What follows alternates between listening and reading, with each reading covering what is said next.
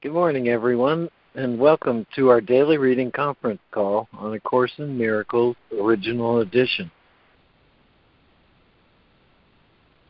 We read from the text of A Course in Miracles Original Edition, which is published by our dear friends at the Course in Miracles Society. You can access an online copy of the original edition by going to jcim net, where if you mouse over the link at top for original edition, you will see the link to read ACIMOE. On that same drop down menu, there is a link to subscribe to a daily email sent to you by the Course in Miracles Society, which contains both the workbook lesson and the text reading for the day. My name is LeMoyne Castle, and this call happens for and with you every weekday morning, Monday through Friday, from about 9:15 to about 11 a.m. Eastern Time. Today we're continuing our reading in chapter 4, The Root of All Evil. I should say the root of all evil. Uh, the section 5, The Ego Body Illusion. And at the top of the hour, we'll pause for remembrance of our lesson for the day. Today's lesson, lesson 30, lesson 45. God is the mind in which I think. And that will be led uh, by the excellent Fran again this morning. Okay, Lori. this is the time when I turn to you and ask, uh, you have an opening you'd like to offer? I do, LeMoyne, and um, came straight out of direction this morning. I think you'll all recognize it. Behind every image I have made, the truth remains unchanged. Behind every veil I have drawn across the face of love, its light remains undimmed. Beyond all my insane wishes is my will united with the will of my Father.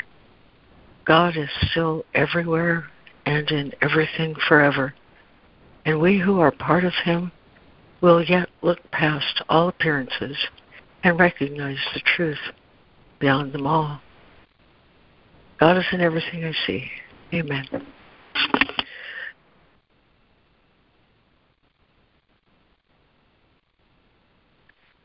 Amen. Thank you, Lori. Yeah. Thank you, Lori. Perfect. Thank you, Lori.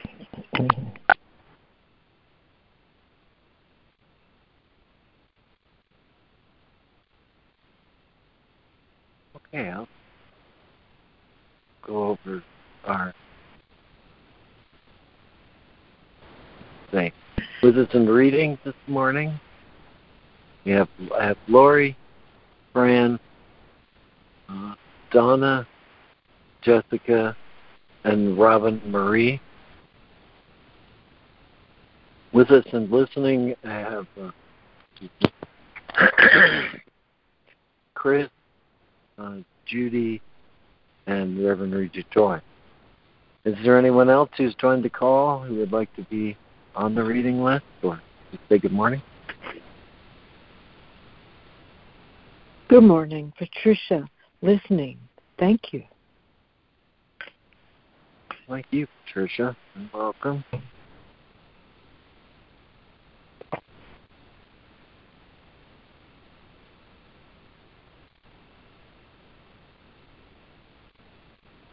Okay, I'll get us started now with the chapter 4, section 5, the ego body illusion.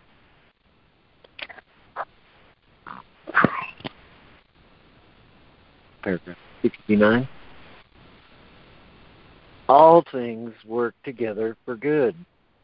There are no exceptions except in the ego's judgment. Control is a central factor in what the ego permits into consciousness and one to which it devotes its maximum vigilance. This is not the way a balanced mind holds together. Its control is unconscious.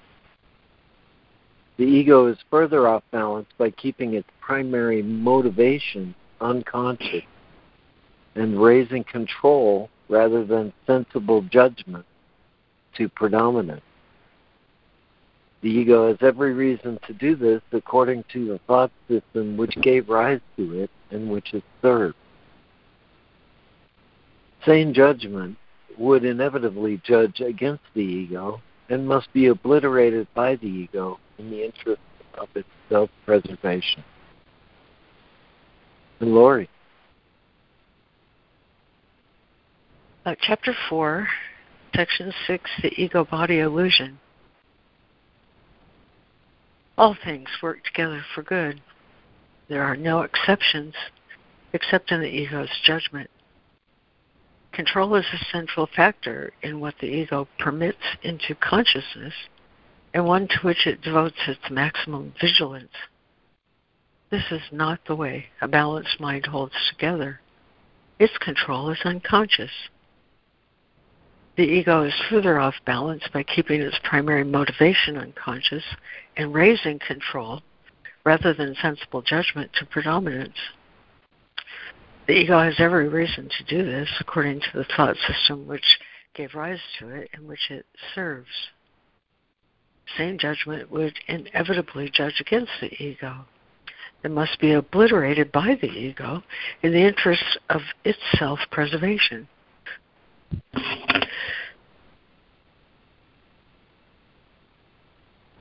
Seventy, a major source of the ego's off balance state is its lack of discrimination between impulses from God and from the body.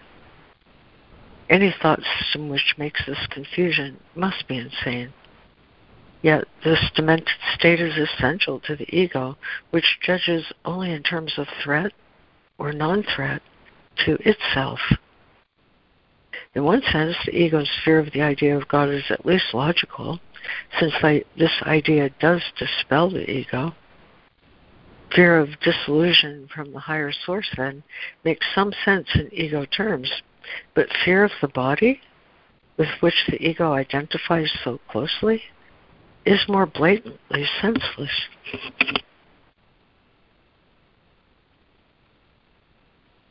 Thank you, Lori. And Fran.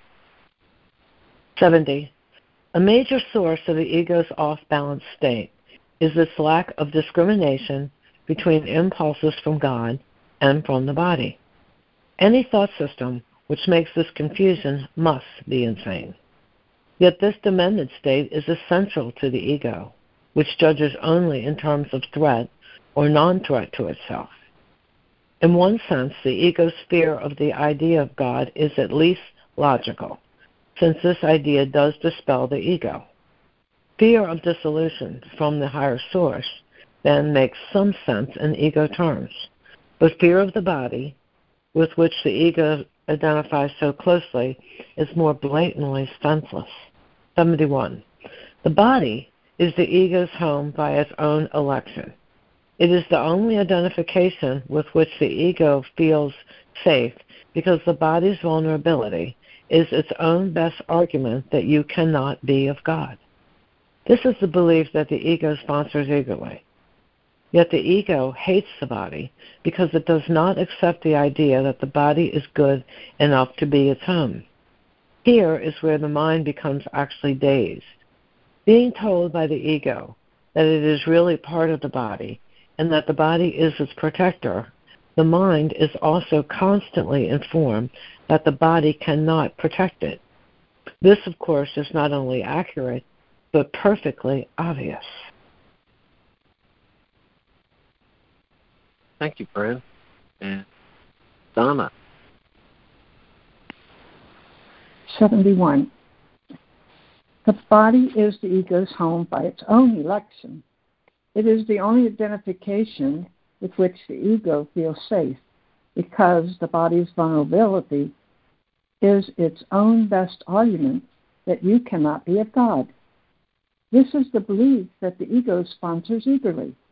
Yet the ego hates the body because it does not accept the idea that the body is good enough to be its home. Here is where the mind becomes actually dazed, being told by the ego that it is really part of the body and the body is its protector. The mind is also constantly informed that the body cannot protect it.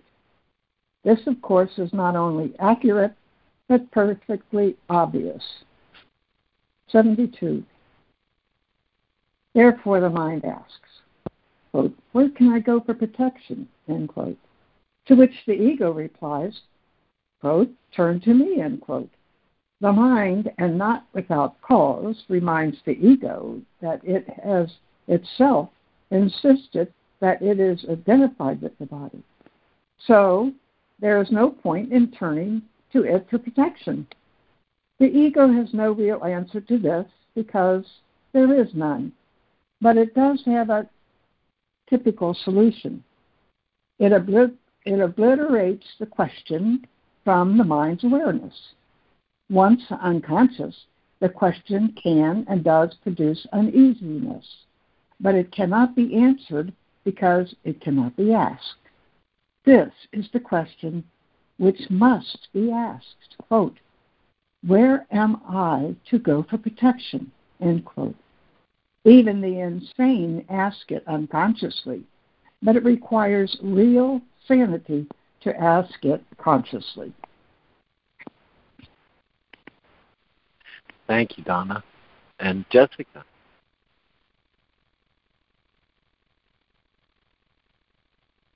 Thanks, LeMoyne. 72. um, well, um, okay. Therefore, the mind asks, quote, where can I go for protection? To which the ego replies, turn to me. The mind, and not without cause, reminds the ego that it has itself insisted that it is identified with the body, so there's no point in turning to it for protection. The ego, excuse me, the ego has no real answer to this because there is none, but it does have a typical solution. It obliterates the question from the mind's awareness. Once unconscious, the question can and does produce uneasiness, but it cannot be answered because it cannot be asked. This is the question which must be asked Where am I to go for protection?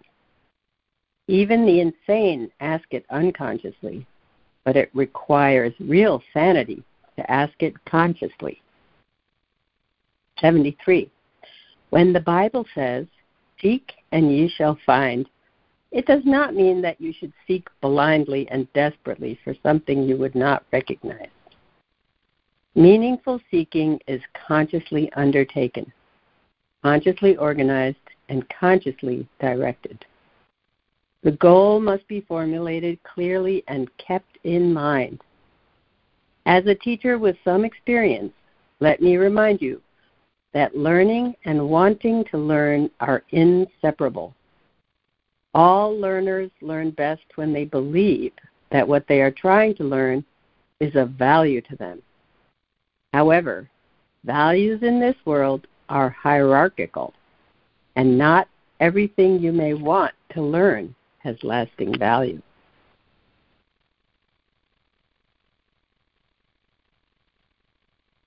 Thank you, Jessica. And Robin Marie. 73.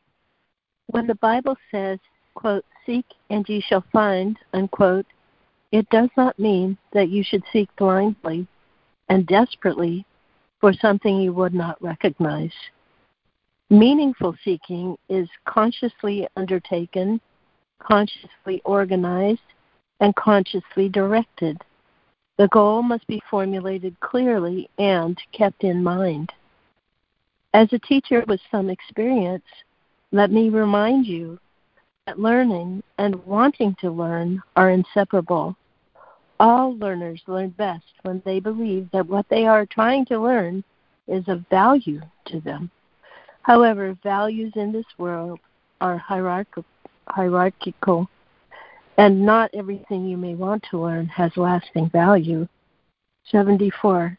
Indeed, many of the things you want to learn are chosen because their value will not last.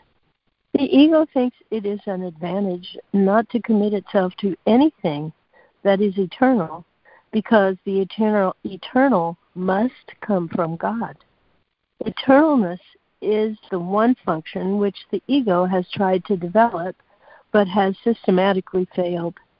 It may surprise you to learn that had the ego wished to do so, it could have made the eternal, because as a product of the mind, it is endowed with the power of its own creator.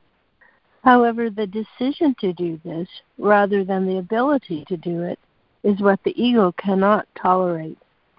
That is because the decision, from which the ability would naturally develop, would necessarily involve accurate perception, a state of clarity which the ego, fearful of being judged truly, must avoid.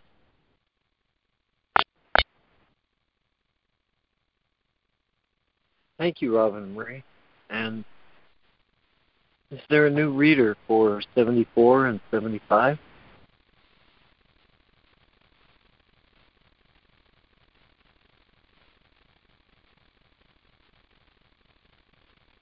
A new I can do it, LeMoyne.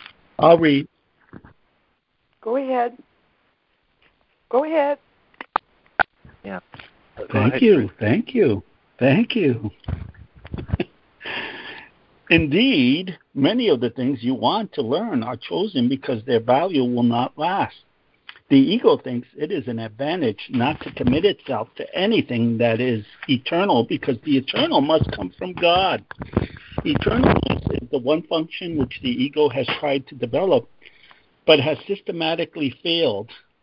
It may surprise you to learn that had the ego wished to do so, it could have made the eternal because, as a product of the mind, it is endowed with the power of its own creator. However, the decision to do this, rather than the ability to do it, is what the ego cannot tolerate. That is because the decision from which the ability would naturally develop would necessarily involve accurate perception, a state of clarity which the ego, fearful of being judged truly, must avoid. The results of this dilemma are peculiar, but no more so than the dilemma itself. The ego has reacted characteristically here as elsewhere because mental illness, which is always a form of ego involvement, is not a matter of reliability as much as solidity. The ego comp- compromises with the issue of the eternal, just as it does with all issues that touch on the real question in any way. By compromising in connection with all ten- tangential questions, it hopes to hide the real question and keep it out of mind. The ego's characteristics characteristic busyness with non-essential is for precisely that purpose.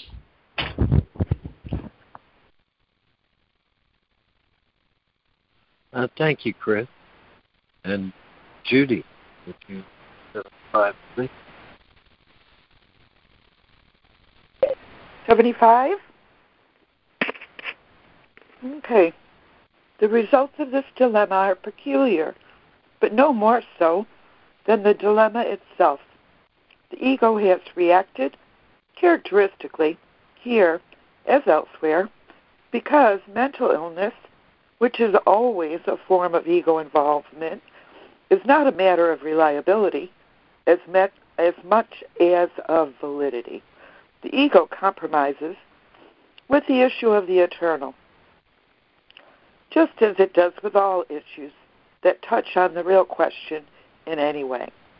By compromising in connection with all tangential questions, it hopes to hide the real question and keep it out of mind.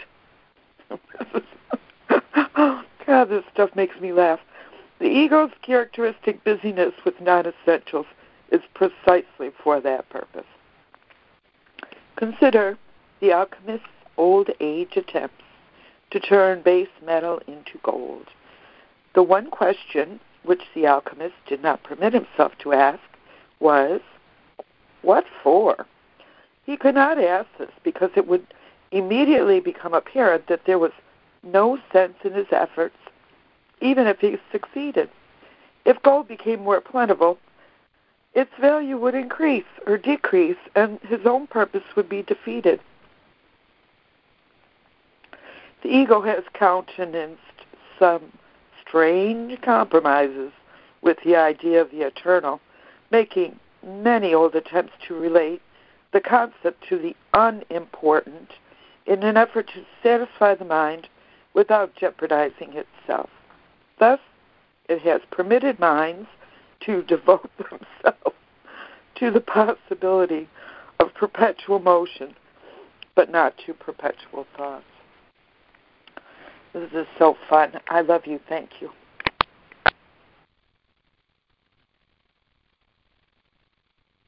Thank you, Judy. And is there another new reader for 76 and 77?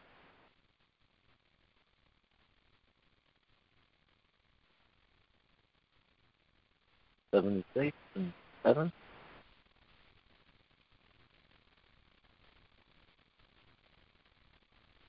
Okay, back to you, Lori. Uh, so backing up one sentence, the ego's characteristic busyness with non-essentials is for precisely the purpose of keeping the real question out of mind. 76. Consider the alchemist's age-old attempts to turn base metal into gold. The one question which the alchemist did not permit himself to ask was, what for? He could not ask this because it would immediately become apparent that there was no sense in his efforts, even if he succeeded. If gold became more plentiful, its value would decrease, and his own purpose would be defeated. The ego has countenanced some strange compromises with the idea of the eternal, making many odd attempts to relate the concept to the unimportant in an effort to satisfy the mind without jeopardizing itself. Thus, it has permitted minds to devote themselves to the possibility of perpetual motion, but not to perceptual thoughts. Uh, 77. Ideational preoccupation with problems set up to be incapable of solution are also favorite ego devices for impeding the strong willed from making real learning progress. The problem of squaring the circle and carrying pi to infinity are good examples. A more recent ego attempt is particularly noteworthy. The idea of preserving the body by suspension, thus giving it a kind of limited immortality which the ego can tolerate, is among its more recent appeals to the mind. It is noticeable, however, that in all these diversionary tactics, the one question which is never asked by those who pursue them is, quote, what for?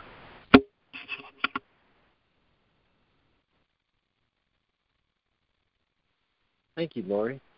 Fran? 77. Ideational preoccupations with problems set up to be incapable of solution are also favorite ego devices for impeding the strong willed from making real learning progress. The problems of squaring the circle and carrying pi to infinity are good examples. A more recent ego attempt is particularly noteworthy. The idea of preserving the body by suspension, thus giving it the kind of limited immortality which the ego can tolerate, is among its more recent appeals to the mind. It is noticeable, however, that in all these diversionary tactics, the one question which is never asked by those who pursue them is, What for? 78. This is the question which you must learn to ask in connection with everything your mind wishes to undertake. What is the purpose? Whatever it is, you cannot doubt that it will channelize your efforts automatically. When you make a decision of purpose, then you have made a decision about your future effort, a decision which will remain in effect unless you change the decision.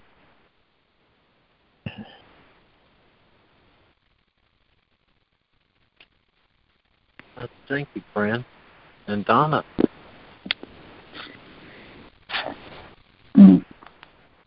From 77. Question. What for? 78. This is the question which you must learn to ask in connection with everything your mind wishes to undertake. What is the purpose? Whatever it is, you cannot doubt that it will channelize your efforts automatically. When you make a decision of purpose, then you have made a decision about your future effort, a decision which will remain in effect unless you change the decision. 79. Psychologists are in a good position to realize that the ego is capable of making and accepting as real some very distorted associations. The confusion of sex with aggression and the resulting behavior, which is perceived as the same for both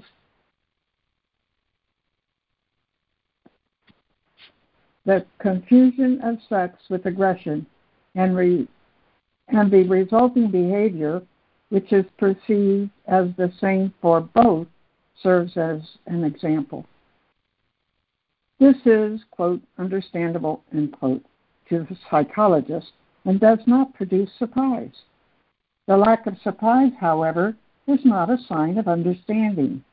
It is a symptom of the psychologist's ability to accept as reasonable a compromise which is clearly senseless. Hyphen. To attribute it to the mental illness of the patient rather than his own, and to limit his questions about both the patient and himself to the trivial.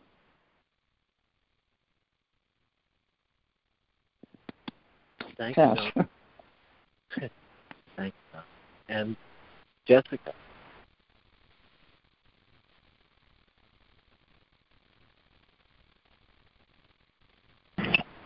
Hold on a second. You caught me by surprise. I'm in a noisy room. Pro. Um, which paragraph? 79 and Mhm. 80. Okay. Psychologists are in a good position to realize that the ego is capable of making and accepting as real some very distorted associations. The confusion of sex with aggression and the resulting behavior, which is perceived as the same for both, serves as an example. This is, quote, understandable to the psychologist and does not produce surprise. The lack of surprise, however, is not a sign of understanding. It is a, it's a symptom of the psychologist's ability to accept as reasonable a compromise which is clearly senseless, to attribute it to the mental illness of the patient rather than his own, and to limit his questions about both the patient and himself to the trivial. 80. Such relatively minor confusions of the ego are not among its more profound misassociations, although they do reflect them. Your egos have been blocking the more important questions which your minds should ask. You do not understand a patient while you, un- while you yourself are willing to limit the questions you raise about his mind because you are also accepting these limits for yours. This makes you unable to heal him and yourself. Be always willing to adapt to any situation in which miracle mindedness is unthinkable. That state in itself is enough to demonstrate the perception is wrong.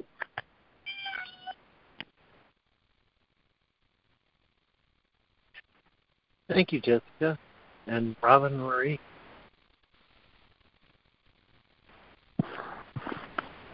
Eighty.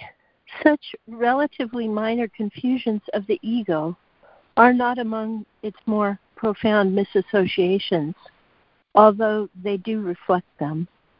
Your egos have been blocking the more important questions which your minds should ask. You do not understand a patient while you yourselves are willing to limit the questions you raise about his mind because you are also accepting these limits for yours. This makes you unable to heal him and yourselves. Be always unwilling to adapt to any situation in which miracle mindedness is unthinkable. That state in itself is enough to demonstrate that the perception is wrong.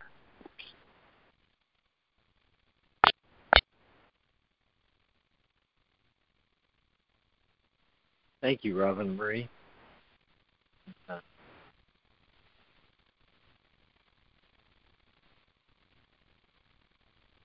all right.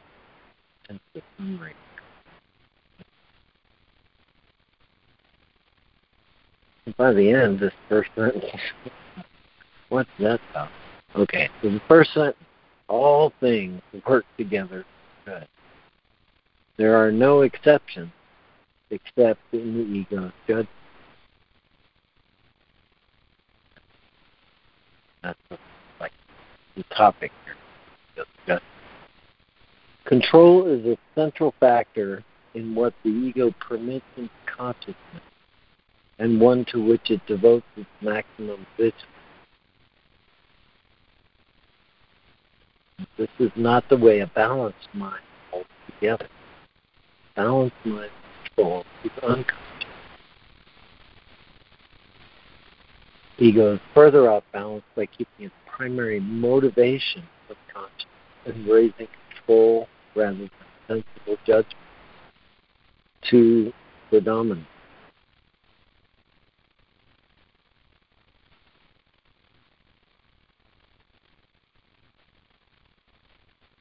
So a major source of the ego's off balance state is its lack of discrimination between impulses from God and from the body. Any thought system which makes this confused must be sin. Yet this demented state is essential to the ego, which judges only in terms of threat or non-threat to itself.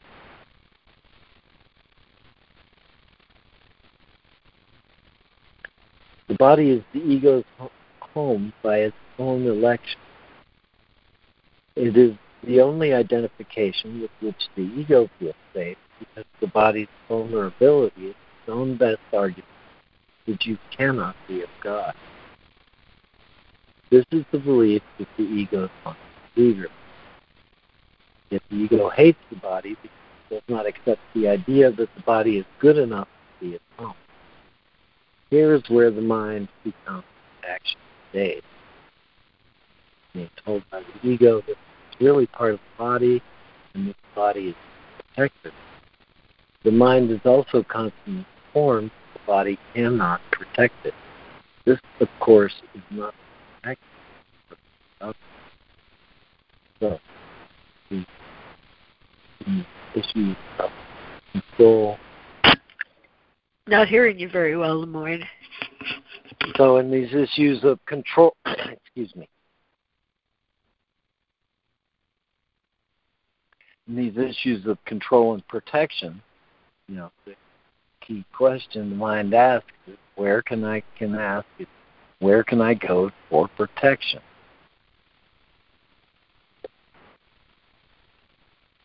This is the question which must be asked. Where am I to go for protection?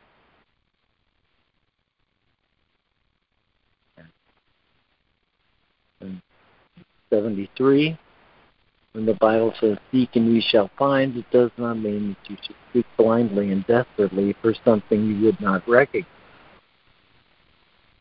Meaningful seeking is consciously undertaken, consciously organized, and consciously directed. The goal must be formulated clearly and kept in mind. And learning and wanting to learn are inseparable.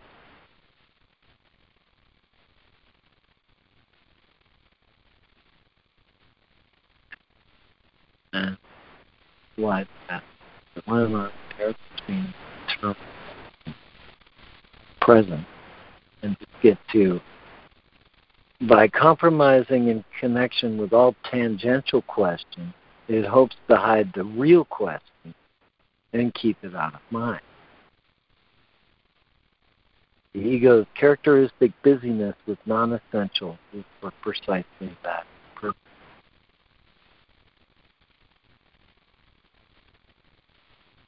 And then another question here what for?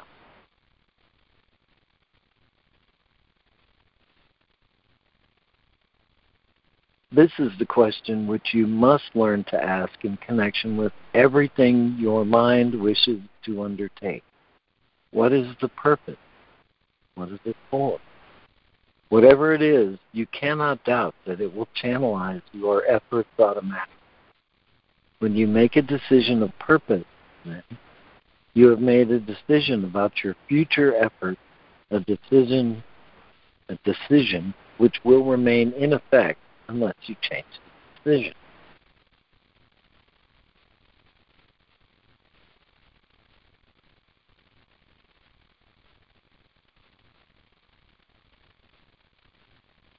And so now skip down to 80. Your egos have been blocking the more important question which your mind should ask. You do not understand a brother while you yourselves are willing to limit the questions you raise about his mind because you are also accepting these limits for yours. This makes you unable to heal him and yourself. Be always unwilling, be always unwilling to adapt to any situation in which miracle minded is unthinkable. That state in itself is enough to demonstrate that the perception is wrong. Stop there, but I will repeat these questions here, which the mind asks, you know, viewing the vulnerability of the body and the kind of like uh, selfish insanity is the ego, the mind asks, where can I go for protection? And the question which we must learn to ask in connection with everything we wish to undertake, what is the purpose? What is it for?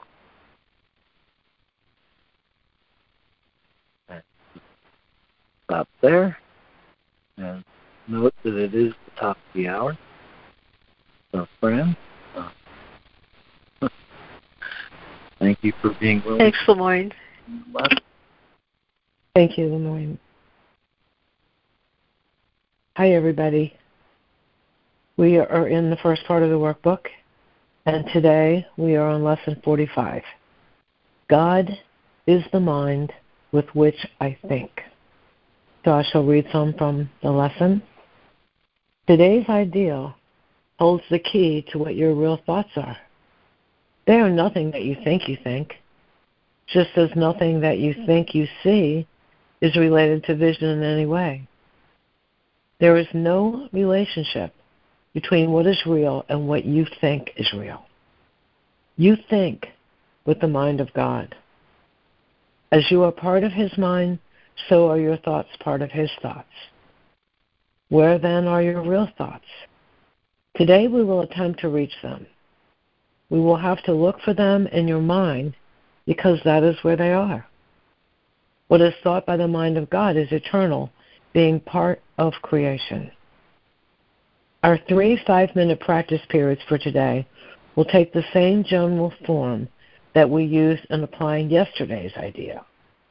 We will attempt to leave the unreal and seek for the real we will deny the world in favor of truth. There is every reason to feel confident that you will succeed today. It is the will of God. Begin the exercises for today by repeating the idea to yourself, closing your eyes as you do so. Spend a fairly short period in thinking a few relevant thoughts of your own, keeping the idea in mind as you do so. After you have added some four or five thoughts of your own, repeat the idea again and tell yourself gently, My real thoughts are in my mind. I would like to find them. Then try to go past all the unreal thoughts that cover the truth in your mind and reach to the eternal. For this kind of practice, only one thing is necessary. Approach it as you would an altar dedicated in heaven itself to God the Father and God the Son, for such is the place you are trying to reach. In using the shorter form for applying today's idea, try to remember how important it is to you to understand the holiness of the mind that thinks with God. Stand aside, however briefly, from all the thoughts that are unworthy of Him, whose host you are, and thank Him for the thoughts He is thinking with you. We'll take a moment and reflect on this. Lesson 45 God is the mind with which I think.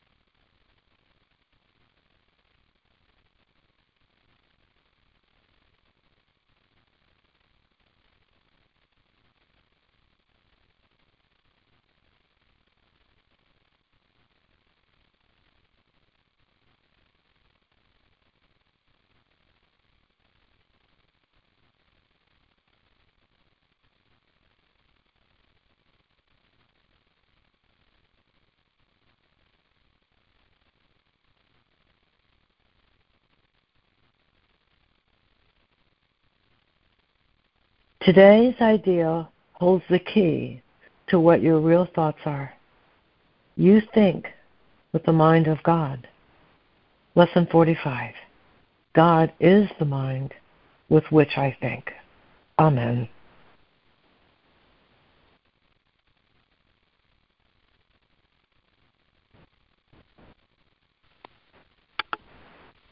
Amen. Beautiful. Thank you, Fran.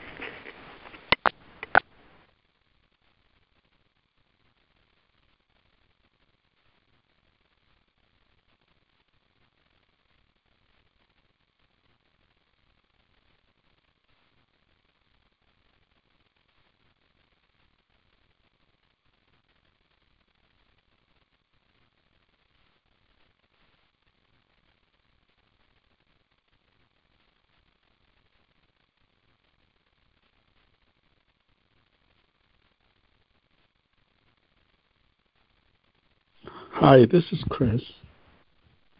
I'd like to share some key points that came to me as I was practicing being present as I listen. Um, on p- paragraph 7, on paragraph 66, that is a powerful statement. All things work together for good, and there are no exceptions. Um, when I'm observing an opportunity in my life, I have a tendency of believing that. No matter how challenging the ego presents it, I know that that is go- good, that's God, and I state out loud sometimes that I choose to see the blessing in this. Um, that's a challenge, of course, for many brothers and sisters to see that concept, that fact. And I know that, but however, it's the way I see it that counts. And I'll say, like, this will work out for good. It's on its way. Um, good is going to come out of this. It usually does. Um, so I've learned to support that belief that all things work together for good through communication to through thanking God at the end of the day for that blessing that came into my mind about that situation. So, um, like to share that, and I love what it says on paragraph 70 impulses from God and from the body. To me, I'm practicing cultivating a space between the stimulus, is, which is the ego's way of looking and its accompanying feelings of non peace, and the response, which is God's loving way of looking. We all have, I have, mm, I and we all have that power to cultivate that space of of of and utilizing the space. Uh, so many times in the past, before I cultivated that space, it was okay, stimulus, now quick reaction based on the past. And it was like constantly reacting to the ego's presentation in my mind. And if I had to choose, if I had to choose the the biggest tool the Holy Spirit gave me was the practice of self observation during meditation, where I'm providing a space of present moment awareness and seeing what is coming in the moment, but responding with the prayer, the lesson, the God response. An interesting thing happens when I do that more and more of the stimulus becomes loving experiences. I love the question where am I to go for protection? It requires real sanity to ask it consciously. That's in paragraph 72. Again, to me, the answer is the space of awareness and acceptance that I'm practicing being in, in which I ask that question. And the ego has a wonderful opportunity if I don't if I don't practice that to give me busyness about that about the non-essential of what happened and I I hmm, I've learned when that happens to someone as they're sharing, they're busy speaking. It's really chatter, you know, the blah, blah, blahs. Not that I haven't done that. I've learned to practice really listening in that space where eventually that's going to pass. And they're going to be more peaceful just because I'm serving them and just being with them as they the busyness comes out in their words.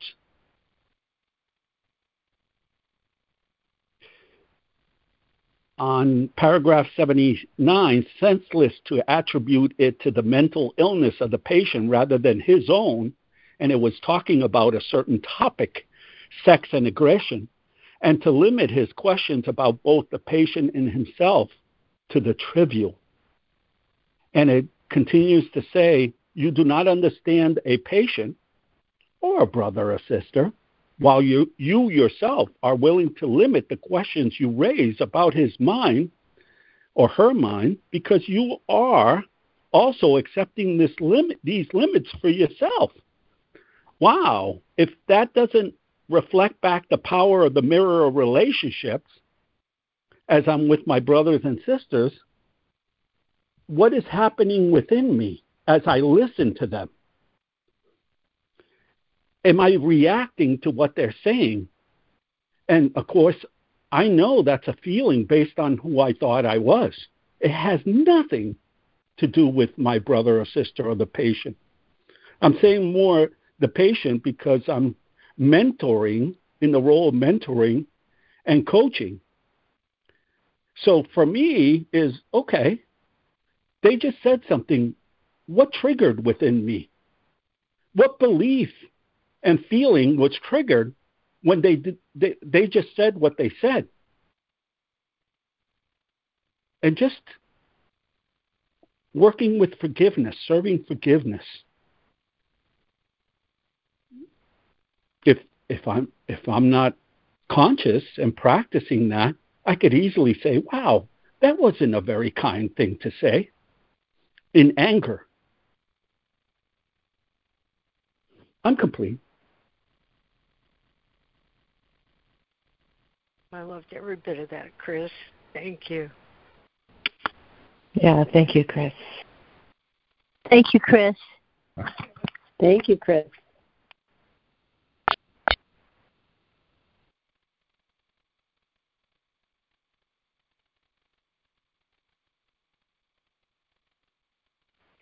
Ooh, great, great synopsis. Thank you. Hi, guys. It's Jude. I um, I just love this section. It really makes me laugh when um, the the ego and how it operates is clear, clearly revealed, and it and it talks about that that it really, really threatens the ego to be seen with clarity because it, it's the absurdity and the ridiculousness of it um, is, you know, it becomes laughable. And um, what is the ego for? You know, what's the ego for? I mean, I'm going to ask myself a question.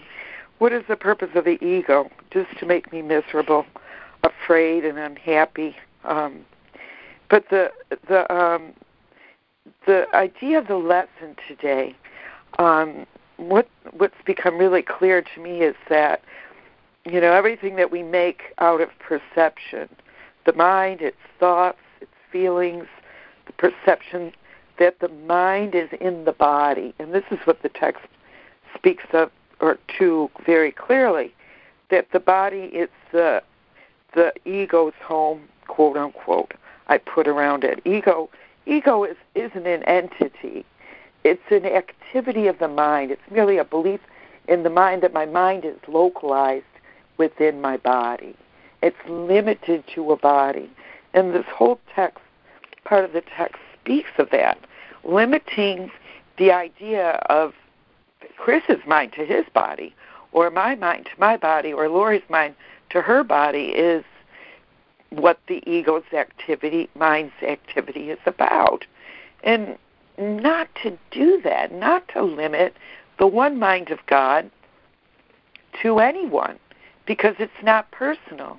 And the and the wholeness and the oneness that makes the perfection of it, its unicity and its state of grace, and its potential to create all that is good for everyone's good in its totality. We have to see the total, see it totally. And to see only loving thoughts are true is to recognize the unreality of what the ego would make of us. That we cannot judge the images that we've made because they're simply not real what people, quote unquote, particular people say and do in their bodies is an image of our own making. And it's not true, it's unreal. That this is an illusion, and in the mind of the one Son of God, and I don't have to understand that, but to understand what the Course is trying to teach me is is imperative because it says Neither is this image that I've made of Jude real, nor is the world real.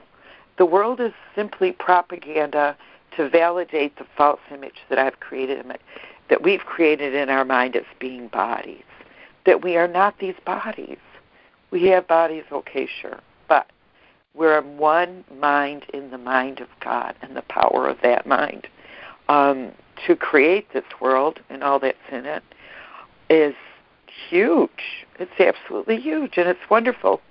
But the, um, you know, making making um, this unconscious business, you know, that I did not create myself, is agreeing with the belief that I am the body. The, the arrogance of the belief that I am the body is denying that God is my creator. And that I have when I recognize who created me as purely mind, one mind in the mind of God, not separate from any other idea that perception makes apparent and appearances in what seems to be happening here is is God is is God is like Chris said God is God is God is. Mind is mind is mind is. And that I'm an image in the mind of God. And but I'm not just that. My mind is not limited to this body. And so release and relieve relieve the mind of the false belief that the body is its home. It's not at home in the body. The body can't contain it. It's just too frickin' awesomely, mag- magnitudely, gigantically past even imagination. It can't be comprehended. So I just love this stuff. This um,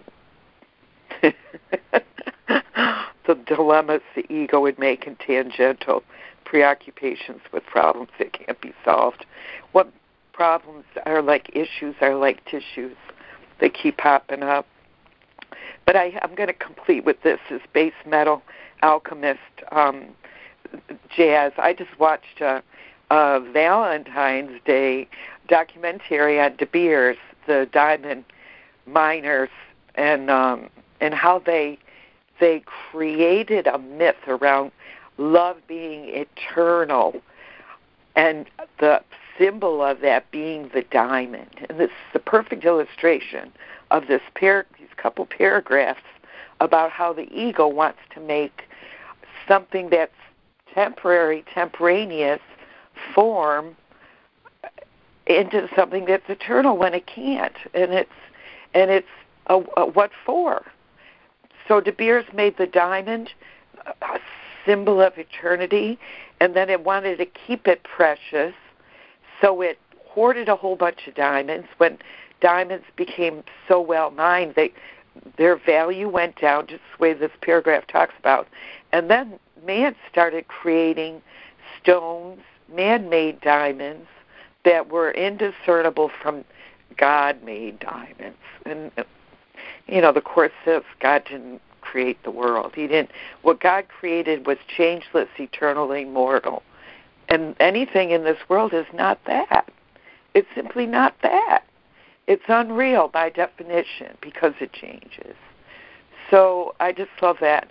And there and and the idea about um, um, permitting minds to devote themselves to the possibility of perpetual motion, but not to perpetual thought that just cracks me up too because I just saw another movie about a little kid who designed a, a perpetual motion um, machine, and the closest thing that anybody could come to it was lasting 400 years. And in the mind of God, it's not even a, a whisper of a blink. So, ergo, here I go on and on again. Thanks for giving me a place to share my my joy and love and enthusiasm for the truth. Amen. I'm complete.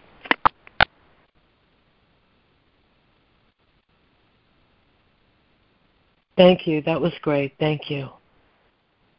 Thanks, Judy.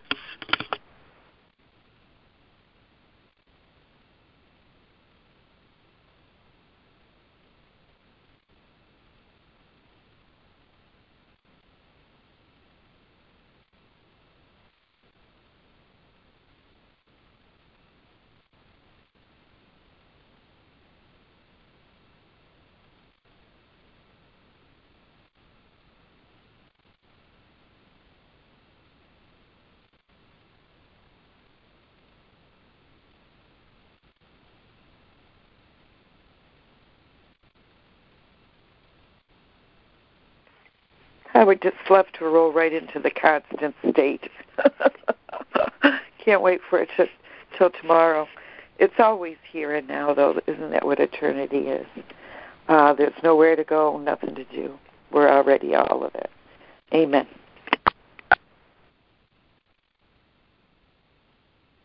So true.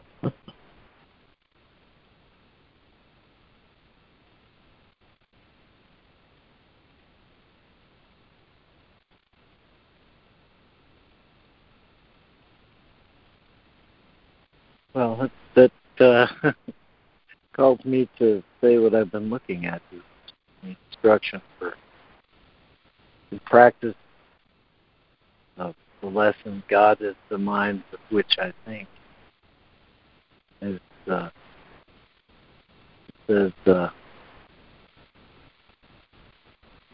spend a short, fairly short period in thinking a few relevant thoughts of your own, keeping the idea God is God is the mind with which I think.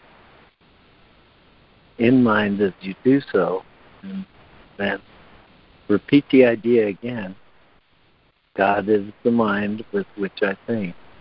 And tell yourself gently, my real thoughts are in my mind. I would like to find. Thank you, Judy.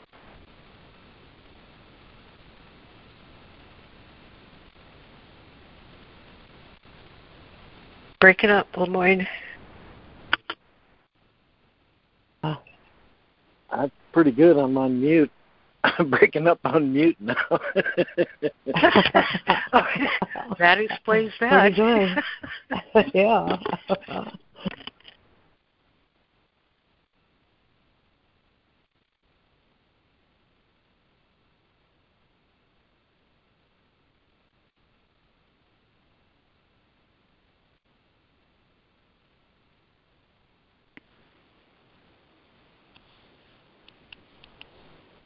This is Donna, and uh, as they say, I've heard the same. You got me at hello. Well, this lesson got me at all things work together for good, and it really did. That's Romans eight twenty eight. But I thought, wow, Lori just said that, and this is how she said it in her um, her reading. See love everywhere. And then I was reminded, oh, there was another scripture somewhere. Oh, yeah, 73. Uh, that's Matthew 7 7. Seek and ye shall find. And I thought, oh, yeah, what would you find? See love everywhere. So I thought that was so. That that fed me today. I had a feast just on that. And then I, as I, uh, after uh, Fran did the lesson. Thank you, Fran, always for being a master. Um, I thought, oh, let me flip and see if I can find something. but I'm happy to say I that couldn't be my thought because I don't think. I just received God's thoughts. So where I ended up was chapter 21 and uh, verse 50, uh, paragraph 51. And I'm just going to read the first two sentences, but all of that seemed to fit for me, today's lesson. 51. There is another vision and voice in which your freedom lies, awaiting but your choice. And if you place your faith in them, you will perceive another self in you. So we always go from good to better. I am complete.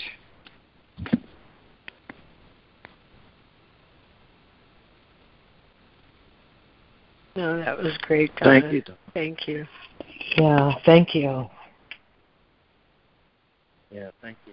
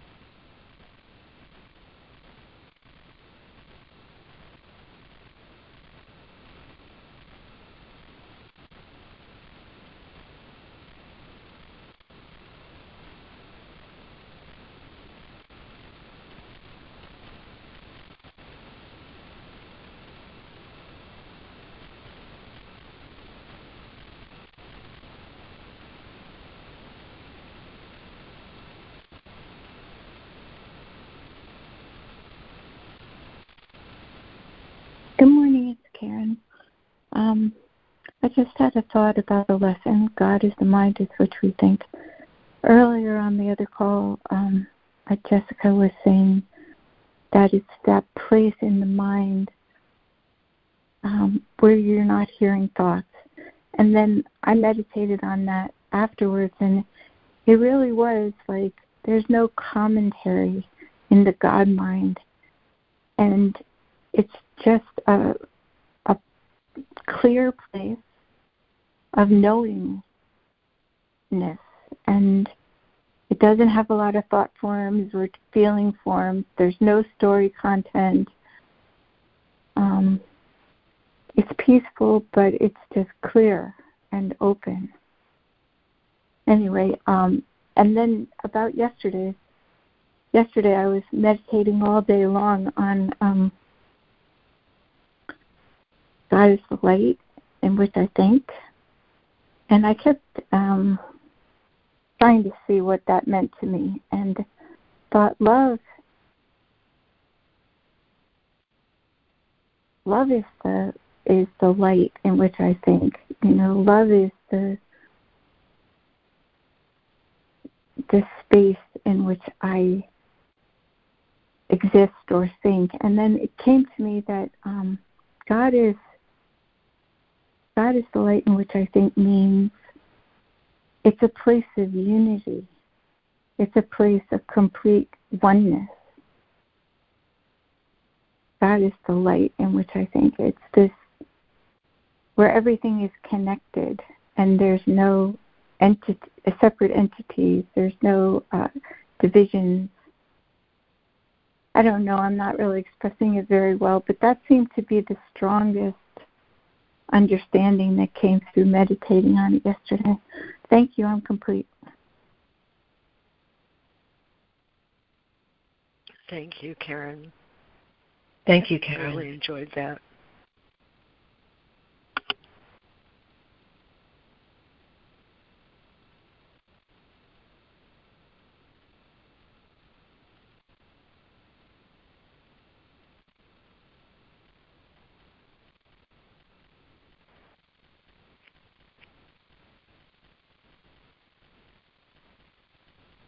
Thank you, Karen. That was it was it was God is the light in which I see, not think. I'm sorry. That's clarity. Uh, to see the invisible with through the eyes of Christ, through the eyes of love. To see the the invisible in what the body perceives as visible the um, looking beyond with the transcendental mind that sees past and beyond what the mind can conceive or believe or think. That all thought is fragmentary and makes distinctions and separations. And, you know, that we, that I, idea of be still and know, the difference between knowing and perception becomes very clear to be still and know that I am.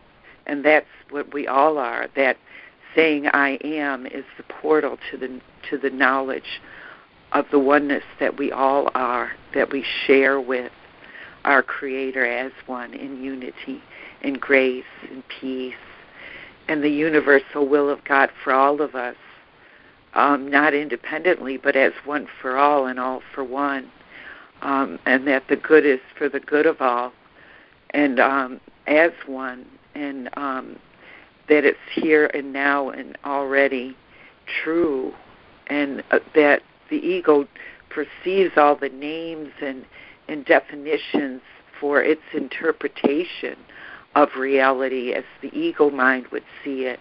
It's not our reality. Our reality is twice removed from signs and symbols letters and words and thoughts um, that betray and deceive us from the truth of who we are, and uh, and how the world and the world's perception of the world itself and ourselves in the world is is just uh, a play, a trick of the mind in thinking that it knows something about reality as it defines itself, and it's just the difference between what is true and what is false. And I think that's that's so important to recognize because from for me the the experience of knowing my the oneness and the beauty and the glory of it and the magnitude of it came from relinquishing all my thoughts, all my sense of personal self, and the denial of the denial of the truth.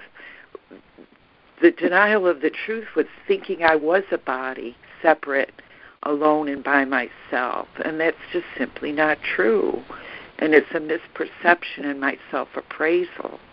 And to cease the activity of my mind in, in, in, in feeding through emotions the, the defense of that reality versus the reality my true reality with the capital R, that I am purely mind in the service of the Spirit, inspired and and and helpful and loving in, in bringing the truth to the totality of the kingdom of God, because the mind is limited.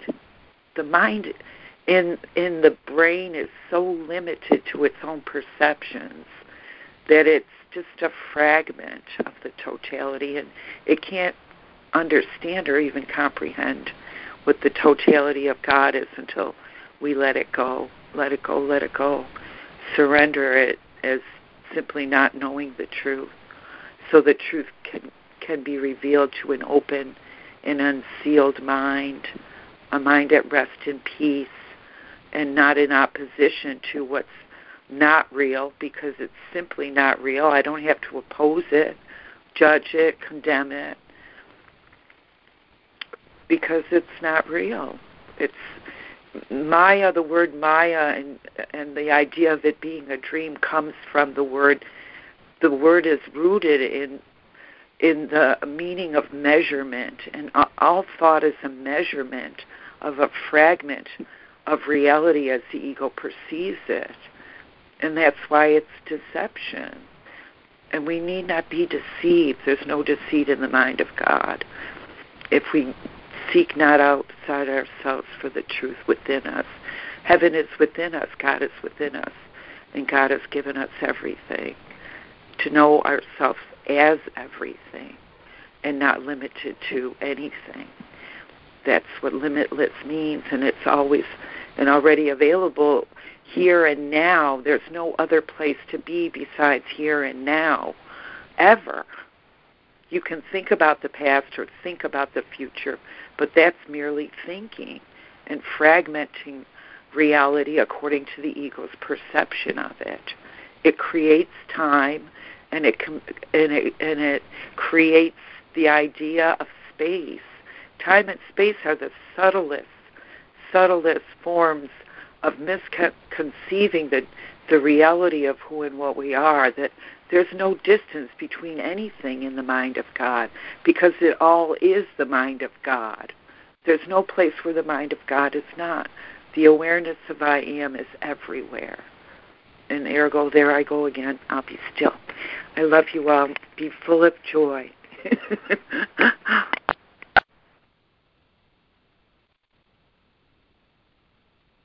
Thank you. A lot of good stuff, Judy. Thank you. Yeah, thank you.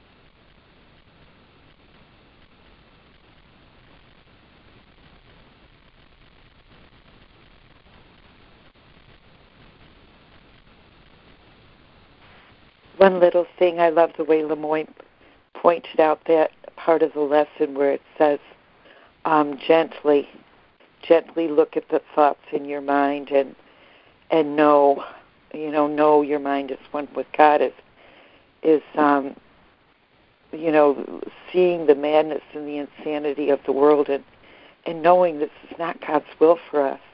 That God's will for us is to be perfectly peaceful, perfectly happy, inexpressibly happy. And any thought that I might hold in my mind that that makes me sad or afraid is is simply not true. It's a false perception. Erico, oh, thank you, LeMoyne, for pointing out that word gently that really sang to me this morning. I'm complete.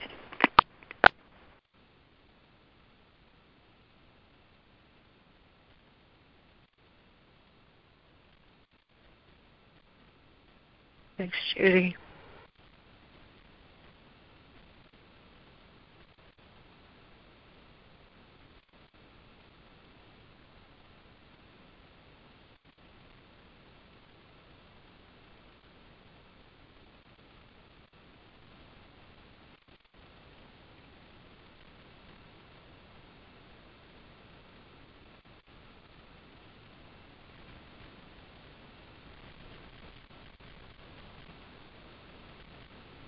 Um, this is Lori, and uh, good morning, everyone.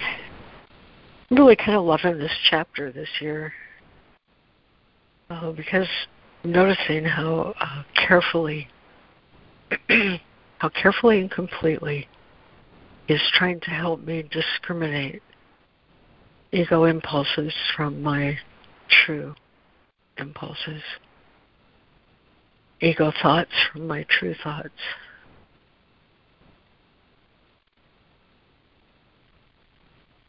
Ego autonomy and my true belongingness to the kingdom. Very carefully, he's building the case that the ego is not me, the ego is not you. He does it by illustrating my thought errors in ego and false autonomy. I have lots of thought errors. Um, he makes it clear in love without conflict. What's possible in my true will. The kingdom is perfectly united and perfectly protected. And the ego, not you, nothing can prevail against it. And then he talks about how can I escape from my thought errors, which lead me into fear. And now he's telling me that the ego and the body are part of the same illusion. Again, not me. Not me, not you. Um, but they operate together in a way that's uh, carefully orchestrated, this ego body illusion, to maximize control and keep truth out of my awareness by defenses. All of this is being dismantled simultaneously with these five lessons that we're reviewing when we get to lesson 59. Carefully dismantled with God goes with me wherever I go. God is my strength. Vision is his gift. God is my source. I cannot see apart from him. God is the light in which I see. And God is the mind with which I think. Every one of those five lessons begin with God is.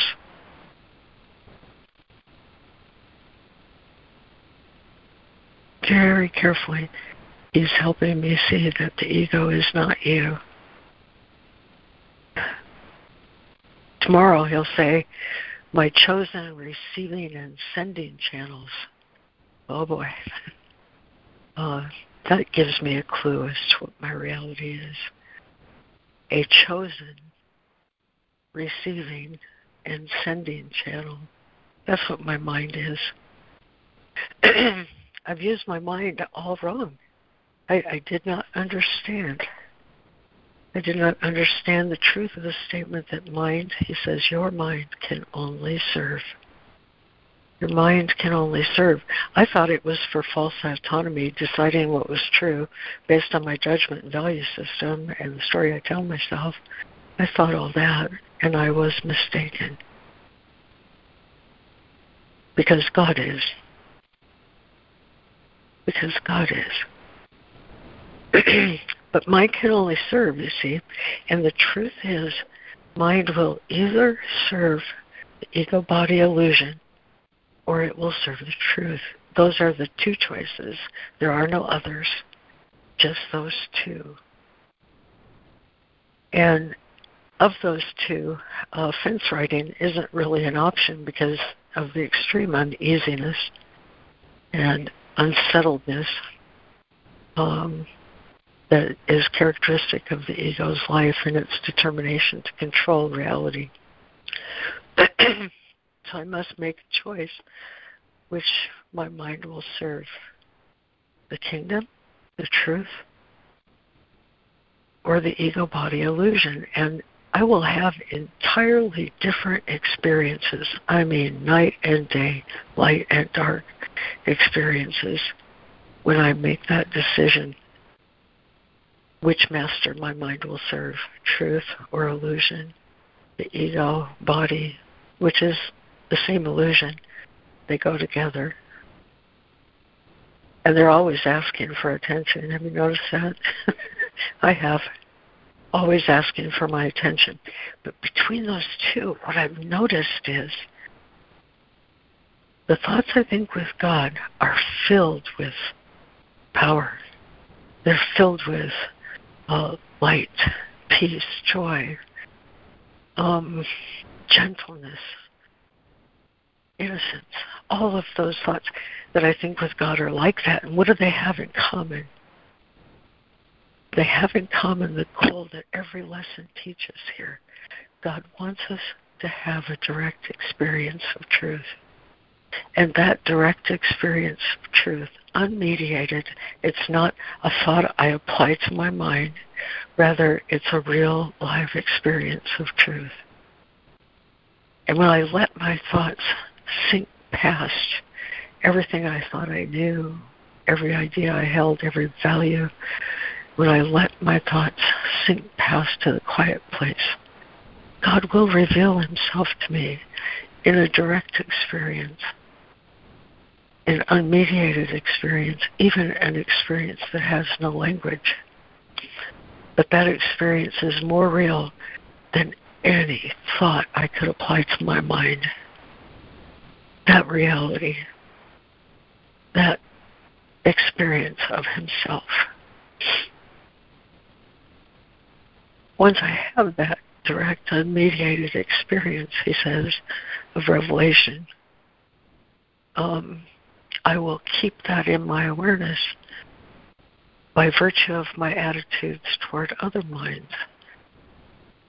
My mind can only serve the truth. And by virtue of my attitudes toward other minds, the truth in other minds,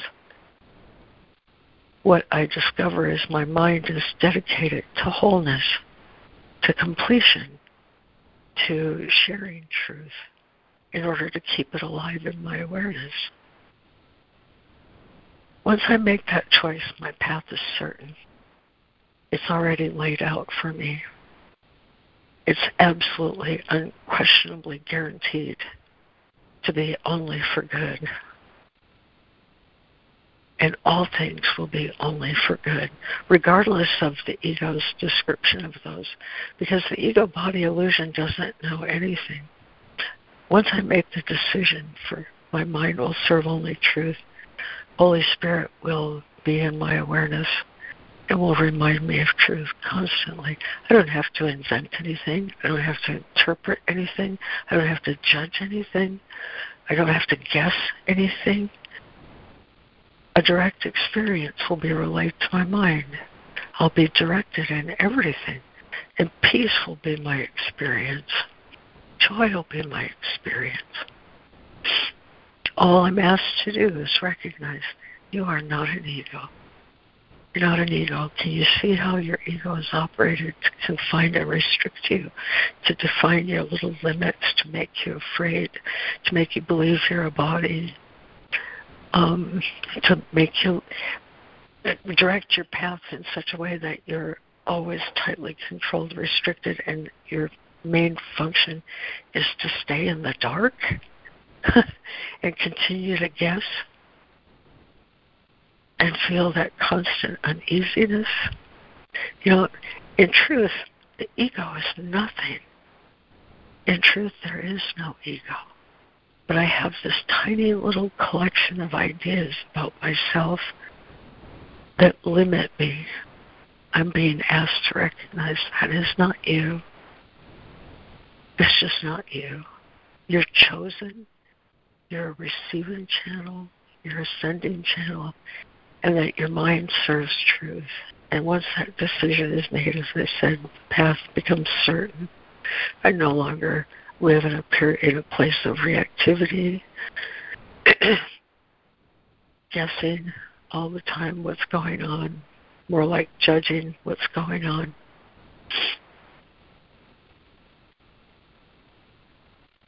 All things are for good, and everything that happens to me, everything that seems to happen to me, every situation I'm in, is an appeal is my soul's appeal for recognition of the real relationship that exists between God and his souls. There's a real unmediated experience that's characterized by, um, he says, God created you in understanding, appreciation, and love. And by virtue of this unmediated experience, that mind has when it recognizes it serves spirit. The gifts to me will be understanding, appreciation, and love. And when I meet everything, uh, whether it be a pain in my body or some other bodily experience or some other situation that appears to be disaster, um, that I would normally, or I say normally, I would have otherwise reacted to, I can greet as something offered me for my learning, for my sense of completion, so that I can recognize I'm not an ego.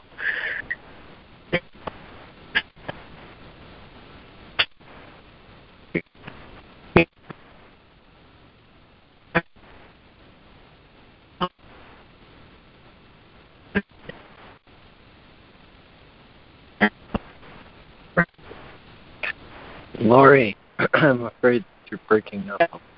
See me. Yeah, breaking up. Yeah. I can't hear you, Lori.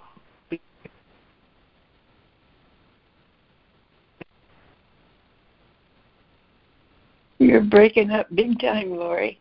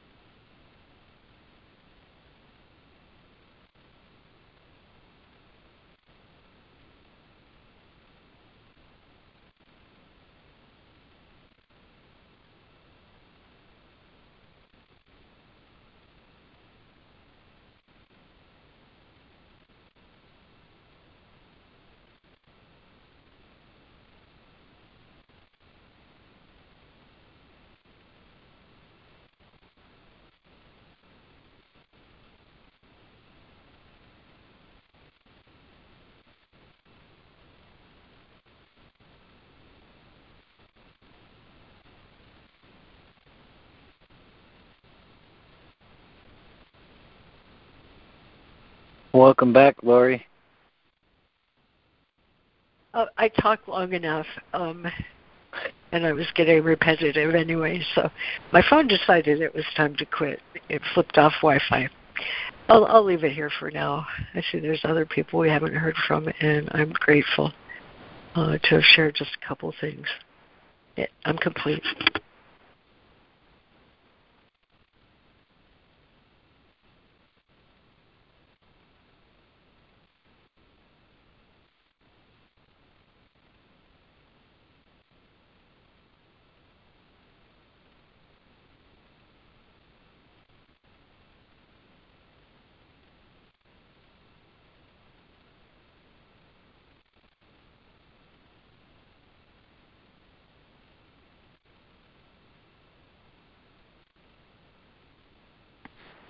This is Donna. Just for general information, I was speaking with a, uh, a group on the on uh, Monday, and they said that they had a class on Saturday, and that um, that the same kind of thing that happened to us to Lori today, but to us on Friday, but uh, with the uh, leader breaking up.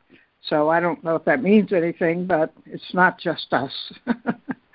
I'm complete. oh, good to know, Donna. Thanks.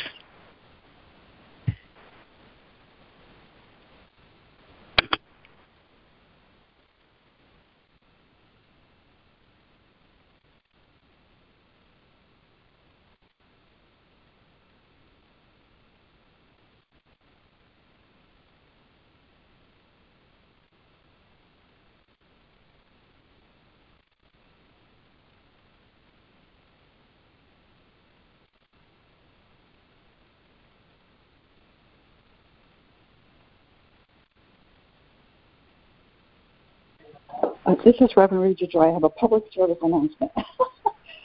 um, it's Valentine's Day, and I remembered that Miracles Distribution Center has free e-cards, Valentine's, because I don't really get out too, much. And so if you go, just do a Google search for um, ACIM bound, e, uh, free e-cards, you'll see Miracles Distribution Center.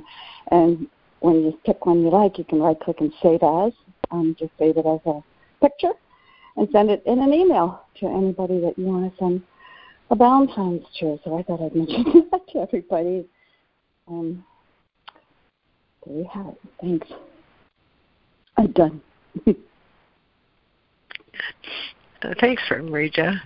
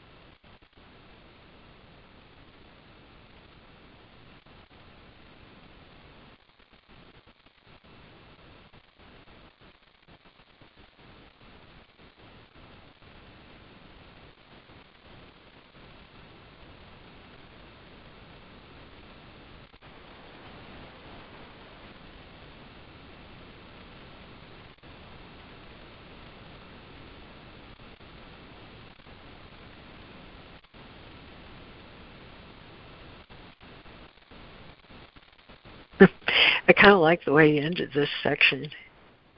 Um, you know, if I if I put it into my own words, what I got from it was that um, if I see myself in a limited way, I'm going to see everybody I come in contact with in a limited way.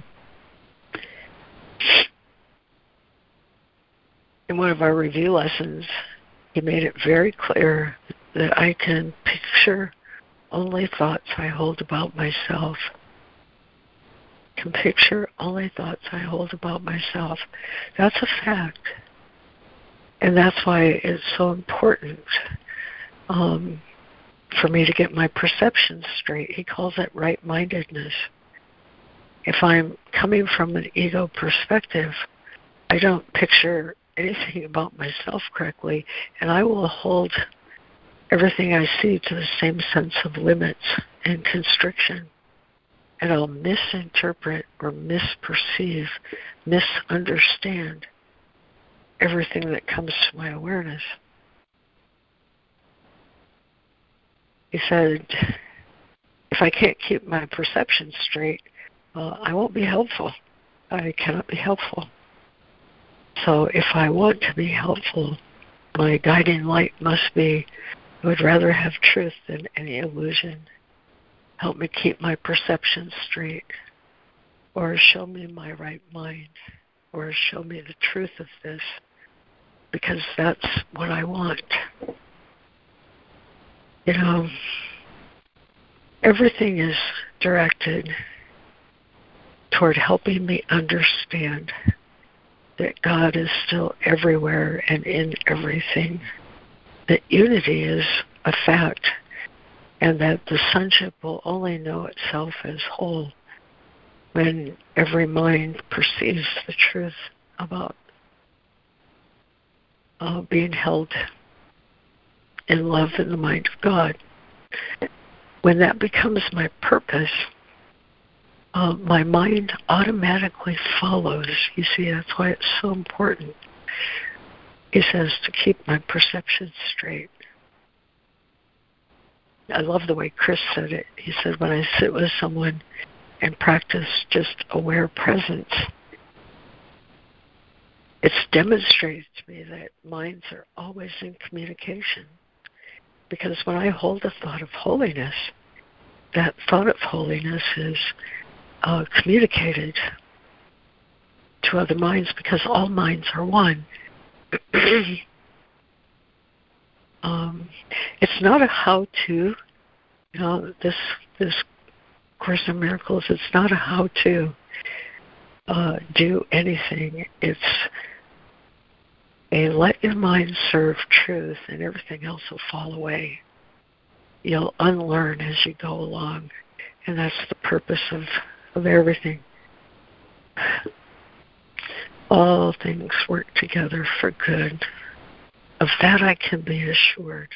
Do I need to react, rebel, uh, add my commentary, change anything? Uh, no. No, but I need to always ask for my right mind. Always be willing to release illusions and accept correction. And when I do, it'll be a blessing. It'll be a blessing all the way around because all things work together for good, except in the ego judgment. so, anyway, I think I'm complete.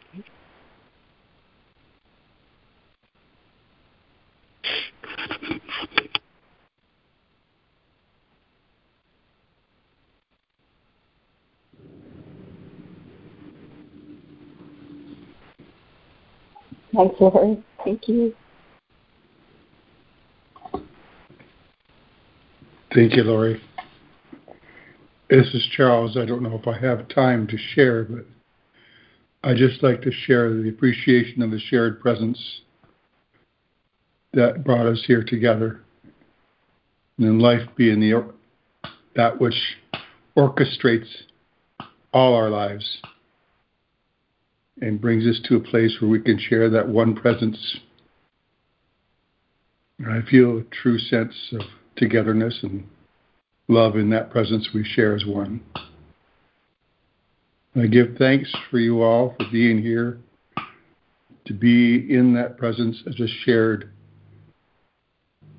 extension of love itself. In that, I'm complete. Thank you. Thank you. Oh, that was beautiful, Charles. Thank you.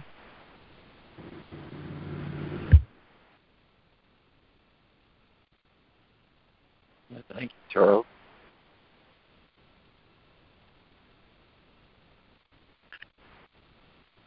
Yeah, well, we are we are past nine o'clock now. Uh,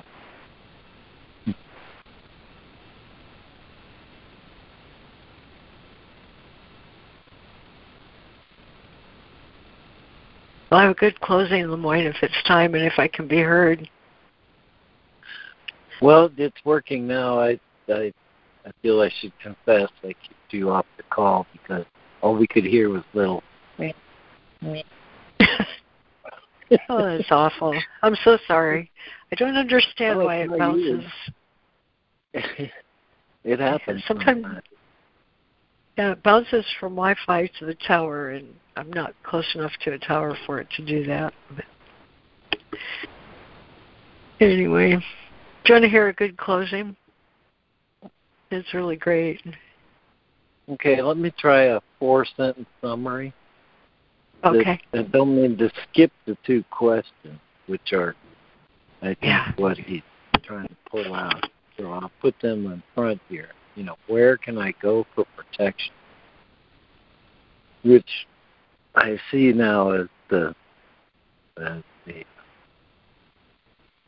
that's the enrollment enlistment trick of the ego that que- hides that question that pretends and uh, the other question which is clarifying you know ask what it's for. And that may be a good way to sort our. Thought, and I just put wanted to put those in there before I try and do the summary, which is the first two sentences. All things work together for good. There are no exceptions except in the ego's judgment. And uh, the last two sentences be always unwilling to adapt to any situation in which miracle mindedness is unthinkable. That state in itself is enough to demonstrate this perception. Please go ahead.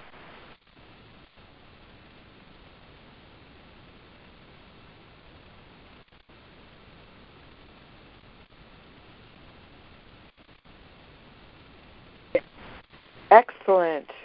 Thank you, LeMoyne. Thank you, LeMoyne. That was wonderful. Thank you. Just great. Thanks, LeMoyne.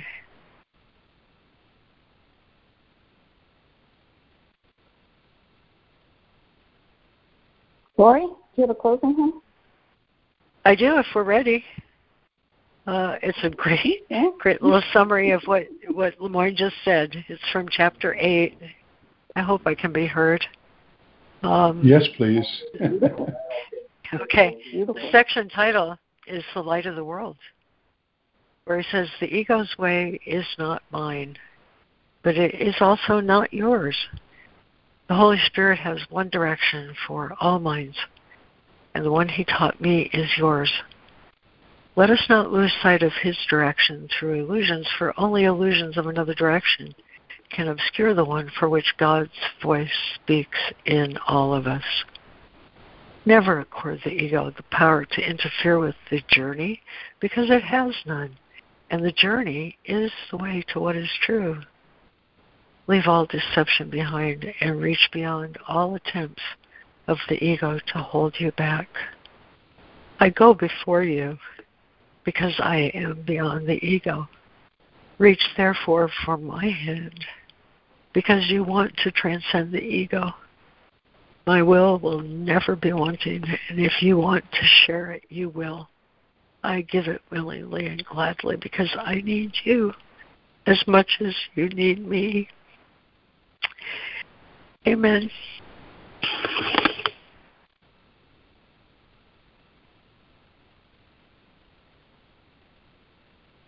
Amen. Amen. Thank you. Amen. Thanks, Lori. Thanks, everybody. Thank you.